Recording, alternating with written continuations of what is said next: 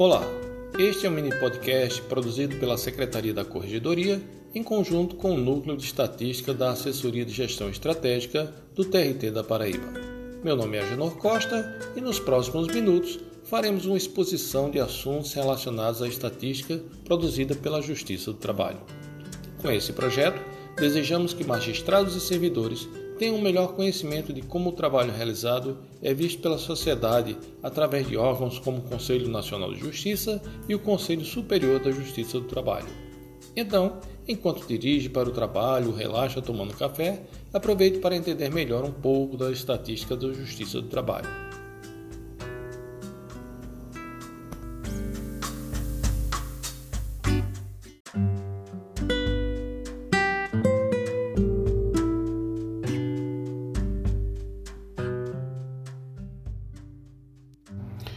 Este é o episódio número 9 e nele vamos começar a falar mais detalhadamente sobre os dados estatísticos que enviamos ao Tribunal Superior do Trabalho.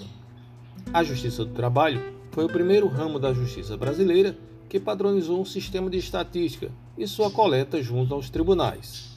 Coordenado pelo Conselho Superior da Justiça do Trabalho, o sistema e-gestão fornece as informações necessárias para a gestão do regional. Essas informações são agrupadas em remessas mensais, cujos itens de informação totalizam valores, apuram tempos médios, listam processos, etc. O CSJT fornece o extrator de dados que coleta as informações que servidores e magistrados lançaram no sistema PJE e as agrupa segundo as regras de cada item. E são esses itens de informação que usamos para saber se o regional está atingindo ou não as metas estabelecidas no planejamento estratégico. No e-gestão, nós temos remessas de primeiro e segundo graus, ou seja, a coleta de informações estatísticas de cada vara e também do próprio TRT. Os itens de informação do primeiro grau são separados segundo as fases processuais: conhecimento, liquidação e execução. A grosso modo, a fase de conhecimento é a fase inicial do processo, onde se deve estabelecer se a reclamação do autor procede ou não. Uma vez estabelecido que o autor tem razão, na fase de liquidação, essa razão é quantificada em termos financeiros. Agora que o réu já sabe o quanto deve, ele é citado a pagar ao autor. Não o fazendo, inicia-se a fase de execução, quando a Justiça buscará meios para que o pagamento seja realizado voluntariamente ou não.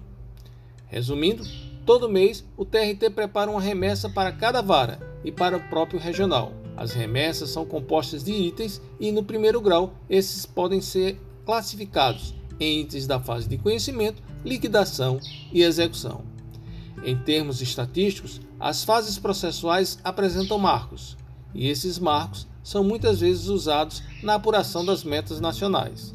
Na meta 5, usamos um desses marcos, a baixa, que acontece um pouco antes ou mesmo no momento da finalização. Assim, podemos dizer que os marcos de uma fase são o início, a baixa e a finalização. Nos próximos episódios, vamos nos aprofundar mais nos itens do gestão e conhecer melhor o propósito desses marcos. Veremos que essas definições são estabelecidas em um glossário mantido pelo CSJT que identifica quais movimentos são usados para cada item. Por fim, com base nesse conjunto de informações que o e-gestão fornece, entenderemos como o TST estabelece um ranking que classifica cada vara do trabalho no Brasil e que, para melhorá-lo, é preciso sim fazer gestão.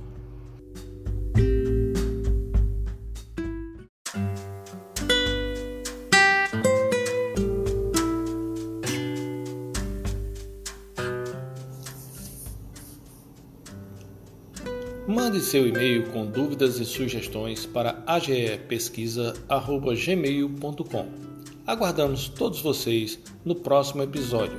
Meu nome é Agenor Costa e esse é o mini podcast Estatística JT, produzido pela Secretaria da Corregedoria em conjunto com o Núcleo de Estatística da Assessoria de Gestão Estratégica do TRT da Paraíba.